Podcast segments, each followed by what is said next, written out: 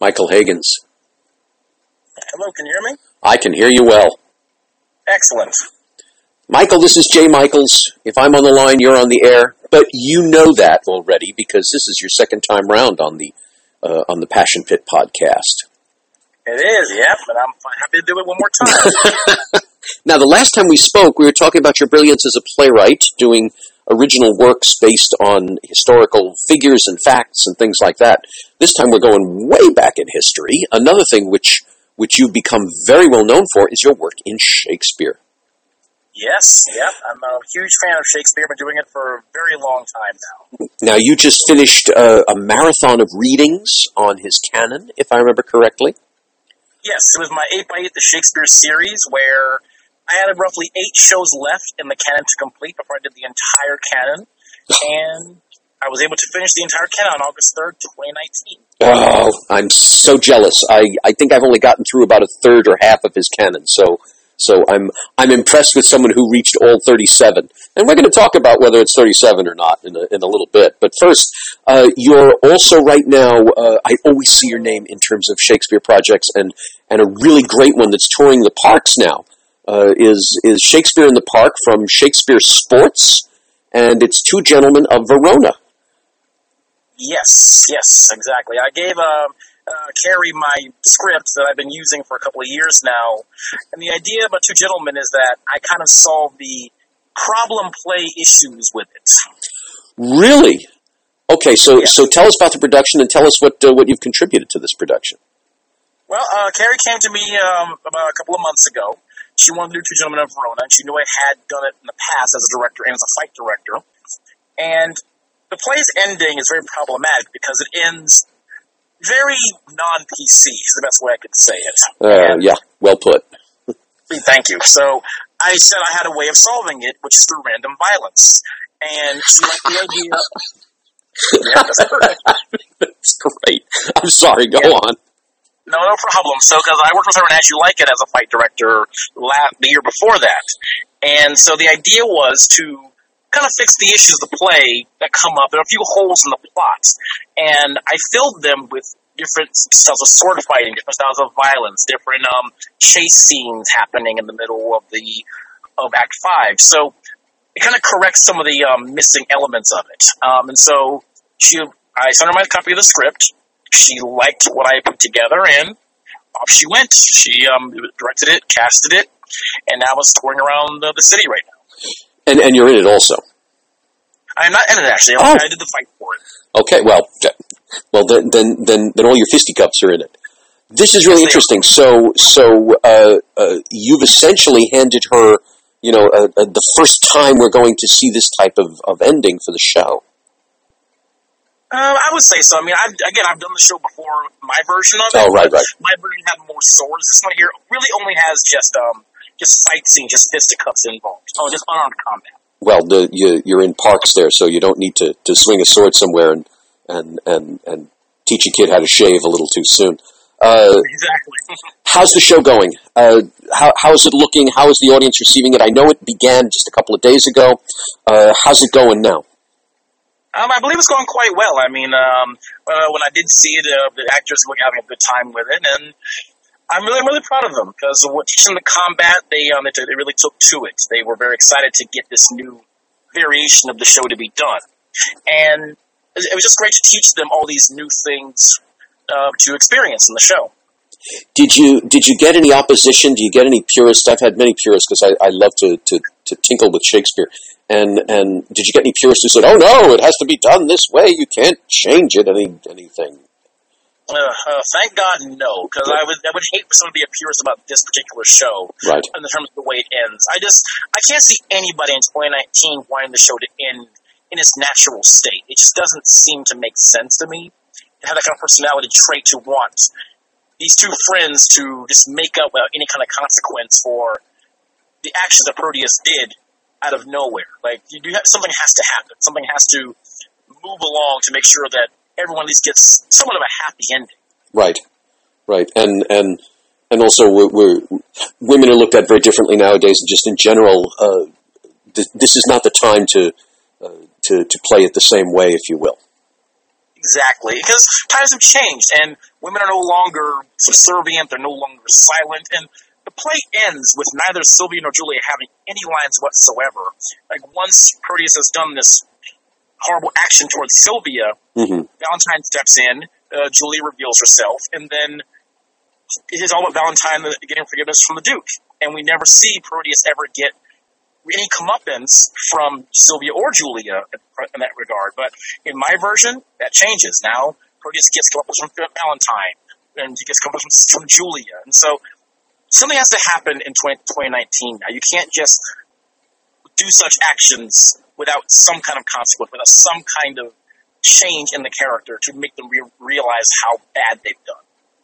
Do you think that's necessary across the boards uh, when you, or across the bards, as the case may be? Uh, we're in a new world. People, uh, people are vastly different. You, you can't, you can't play Othello the same way. You can't play Shylock the same way. Do you think, uh, uh, do you think we need to re-examine Shakespeare and say, okay, what, what, what do we need to look at, or, or do we dare play it the, the way it always is in every, in every version? Um, I mean, I think it should be looked at. I mean, re-examine is a good way to put it, I think, because I don't want to redefine the play because it's been written for so long and held up in such a great regard. But on the same token, we absolutely can re- re-examine how women are portrayed in the play. Like, for example, Taming of the Shrew, how that play ends with uh, with Catherine. Right. I've seen some plays pull it straight up, and people get offended by it. I've seen some plays play with the endings, like Catherine has a little more power in the end, or how it plays the dynamic of their, of their relationship and it shows how happy they'll be together.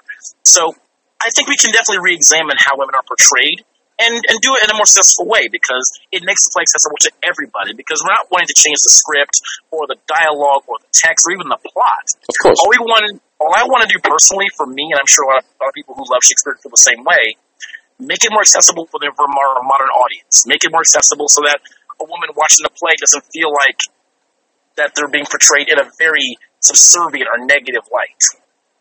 I'm, I'm glad you said that. I've I've always been a, a proponent of uh, whomever wrote these plays uh, uh, that they were a bit clairvoyant. They knew that one day uh, uh, the the Moor, if you will, uh, would be called African American and and have great respect. That that the the Jew. Uh, would not just be a, a, moneylender. That the uh, that's also a character that needed to be different when when you look at uh, when you look at Christopher Marlowe's uh, depictions of, of ethnicities and women, they're, they're they're awful when you really get down to it, as opposed to Shakespeare. Do you think do you think the Shakespeare quote unquote how can I put this uh, thought that one day the audiences would change, and so he created these characters so that they can be manipulated into Well, into better ways?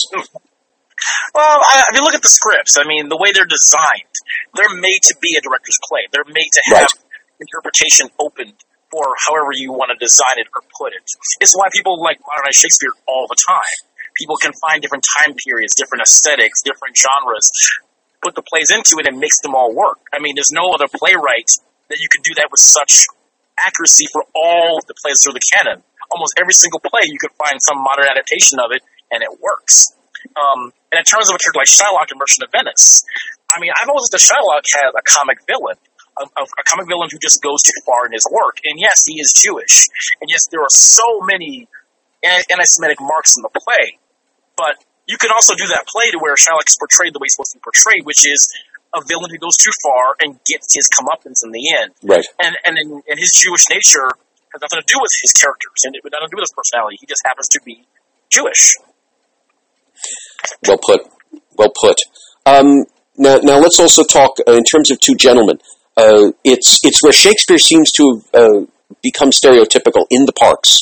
Uh, thanks to Joseph Papp and and and his own Shakespeare in the park, we we've come to accept that. What are the challenges when when you do outdoor theater and you especially when you do Shakespeare in the parks? What's what what are the challenges? Well, I mean, I've been a veteran of outdoor theater for going on almost 15 years now. One of my first Shakespeare shows was outside, and um, uh, the big challenge for me has always been the outdoor elements, the noises, the bugs, the children, the helicopters, the sirens. Like, there's always some going on around you, and and it can be hard for an actor to really concentrate and find those emotional moments, especially if you're like staying in the park playing Othello. you're having this emotional moment about Desdemona betraying you. All of a sudden, you hear "Hey!" from a playground, like you know, a block across. You know, and so you have to kind of maintain that that that mentality to stay in the moment and not get broken from it.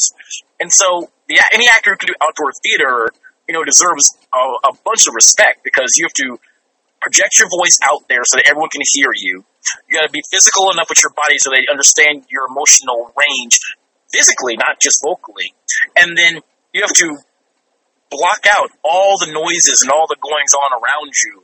And so to put on a great show with so many distractions going on is it has to be an impossible task, but yet you look around the city in the summertime and even going into the fall, there are so many wonderful shows that get put up and are just so fantastic despite all the elements I just mentioned.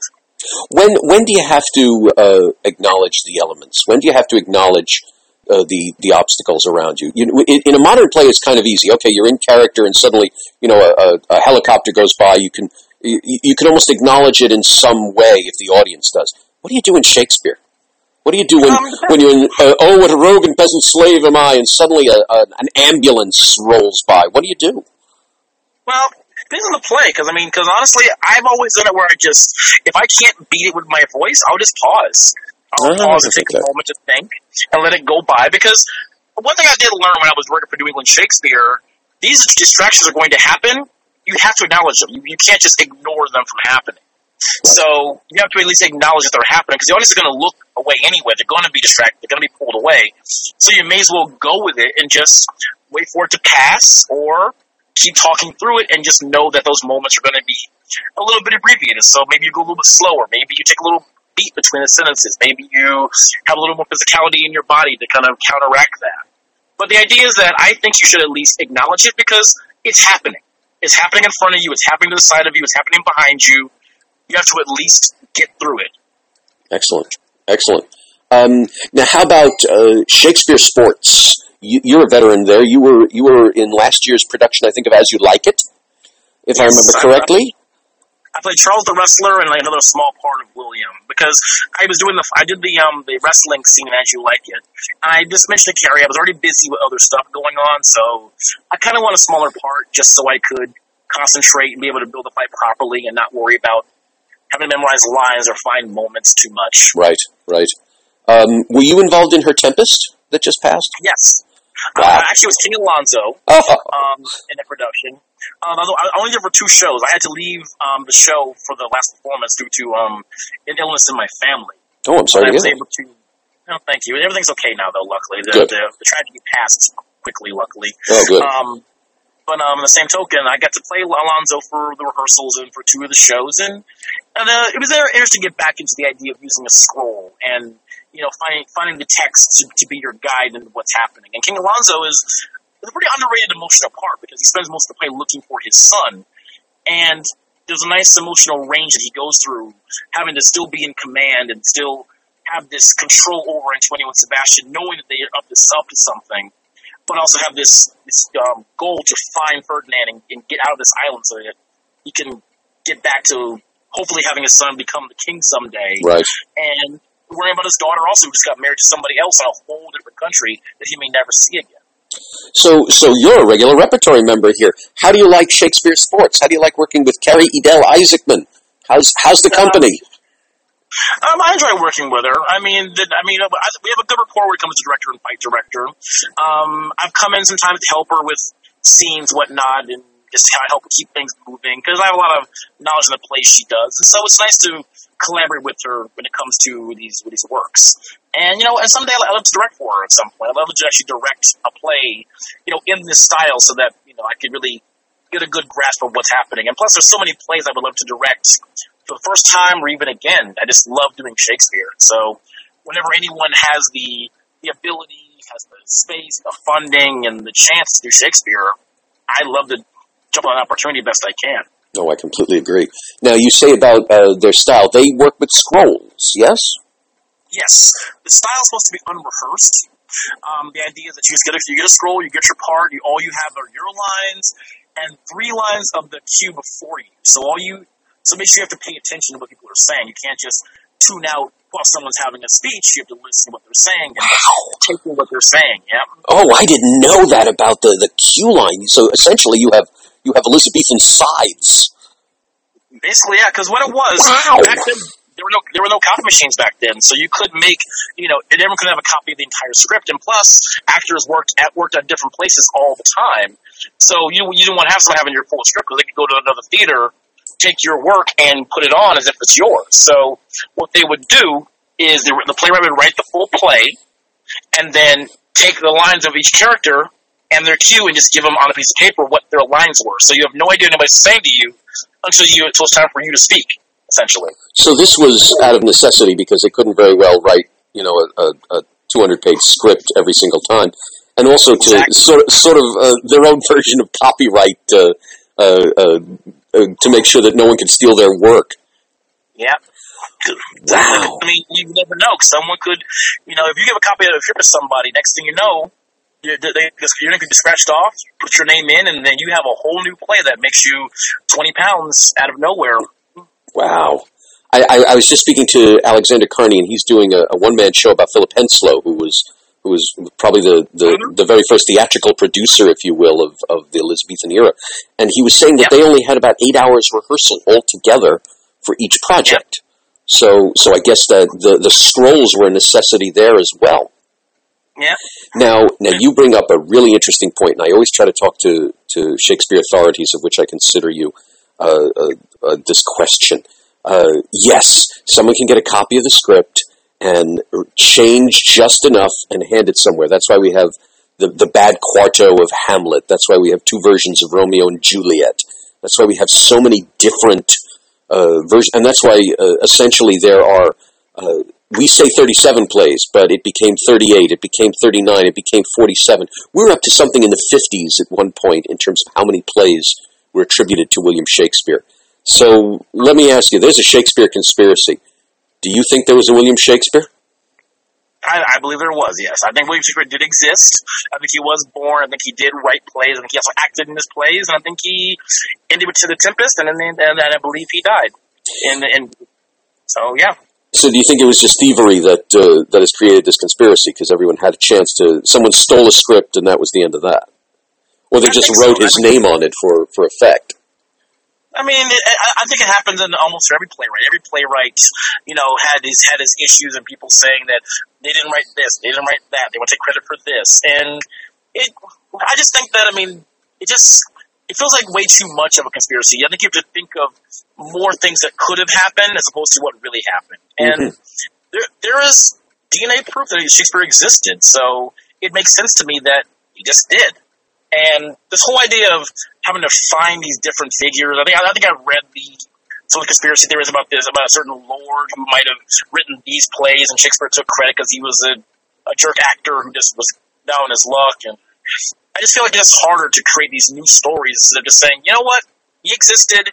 We have the proof that he wrote these plays. He just wrote the plays. The end. What's the proof?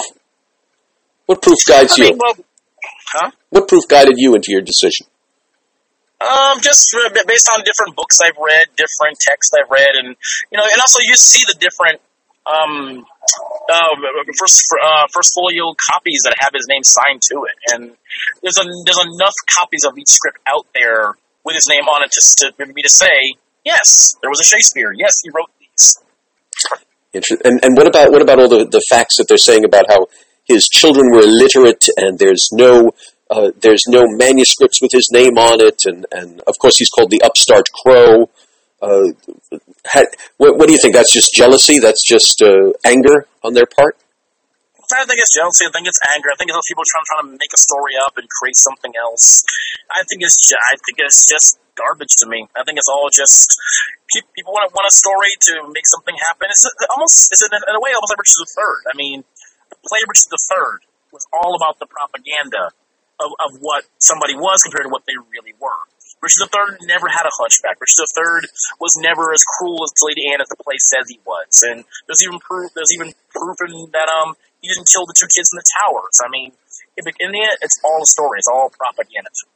I, I got to agree with you there. Michael Grunwald wrote uh, uh, a biography of Richard III, uh, back then. Actually, was uh, during dur- right after his his passing, and uh, and and basically he was a paranoid king with with scoliosis, and, Yep. and suddenly we've turned him into this this horror movie character. Yep, exactly. And, and, and, and Shakespeare knew that. He didn't, I mean, the, the, the history was definitely there, but at the same token, he's writing about King Queen Elizabeth's grandfather, who happened to be Henry VII, who happened to be Richmond, who happened to be the hero of that play. So, Mhm. if you're going to create a hero of the play, you have to have a villain, and so Richmond's villain is this hunchbacked, uh, evil um, king who stole the who stole the throne from his from his brother and murdered all these people to get there. I- i- If if Carrie came to you tomorrow and said, "Okay, I want you to direct a play for Shakespeare Sports," what would it be?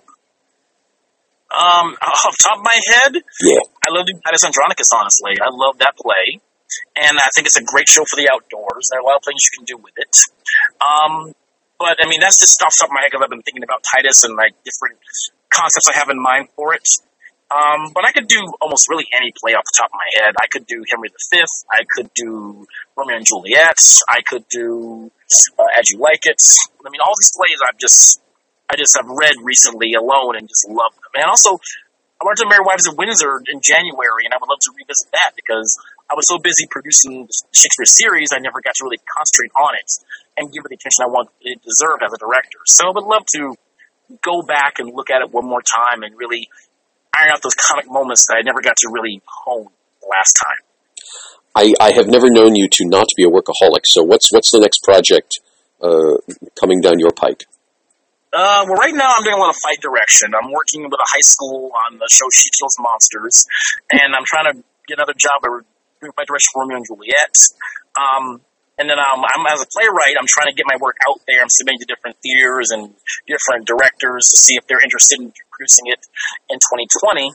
Um, in terms of Shakespeare, um, I would like to revisit some other plays because um, there are plays that I've only fight directed. I've never got to direct or act in them. So I'm looking at having a, a mini version of the, of the series next year with three stage readings of these three plays I've never um, I've never acted or directed it. I've only fight directed, which would be Henry VIII, Troilus and Cressida, and King John. So I'm looking at doing those three readings next year at some point. Henry VIII is that part of the original canon? It is, yes. It is interesting. Interesting. I I, I don't recall Henry VIII part of the original canon of the thirty-seven. Is it really? I- it really is, yeah. Wow. Okay, I, I'm now embarrassed. Okay, I have to go back now and look at that. Um, that's very cool. Um, Michael, thank you Well, so much. uh, Yes. Well, actually, I want to say one thing. The original canon for me actually is 38 because um, Ah. Henry VIII. So the original canon was 36 plays actually, because um, Henry VIII, um, Henry VIII was one of them. Um, 38, 37 and 38 actually were, were Pericles and Two Noble Kinsmen, which were added about 10, 15 years after the, the first folio came out, Right. and then and then about 10 years ago they added, actually added Edward III to that canon as well. So there's 39 plays in, the modern canon. Okay, so now it's uh, Edward III, and Henry VIII was part of it, part of the original 36, Yep. and it never was taken out. Nope, never was. Okay, uh, okay. I've been away from Shakespeare far too long. I need to go back and, and look at my canon. But yeah, I knew all about uh, Two Noble. Uh, but wow, and Edward III also. Wow, I just learned something. That's great. Michael, actually, I actually I just did it. For, I just did it for the Shakespeare series as well. I, I did a play plus one, and I, I basically cut in a one hour version of the- Edward the Third. a one-hour version, as opposed to how long was it? Uh, two hour, two and a half hours. That's quite an edit. Yes, and it is a very long, drawn out play, and a lot of it does not make a lot of sense. And there's arguments that he wrote this part and that part, and you know, some could come contribute Thomas Kyd to about sixty percent of it. Mhm. Marlowe, I think, was like fifteen to twenty percent of it. So I mean, it's it's a collaborative play among a different among a different bunch of playwrights. Um, but I figured, well, I want to go. I want to go for the full canon, I want to go for perfection. I, I have to add it on. So as a, as a play plus one of the Shakespeare series. That's great. That is great. All right, Michael, I'm not necessarily going to say goodbye. I'm going to say nice talking to you because you're going to come much. back and we're going to have a long conversation about Shakespeare. Um, I would love to hear your thoughts on the canon, on uh, the different folios, on, as you say, about the collaborative pieces. It's it's always been it's it's been a, a I won't say a hobby. That's the poor word. It's it's been a journey of mine in terms of the Shakespeare conspiracy. So, so someone like you, I would definitely speak to again on such a topic. But thank you so much for telling us about Two Gentlemen of Verona. I'll make sure everybody knows about your gorgeous and, and safe fight scenes in parks throughout uh, New York. It's going to be in Central Park. It's going. It's at Astoria. It's up in Fort Tryon. Uh, it's all over the place. So I'm definitely going to make sure they know about Shakespeare Sports, Two Gentlemen of Verona, and and the authoritative Michael Hagins' role within it. Thank you so much. Thank you so much, sir. Appreciate it. My pleasure. I'll talk to you soon. Ciao. Have a good day.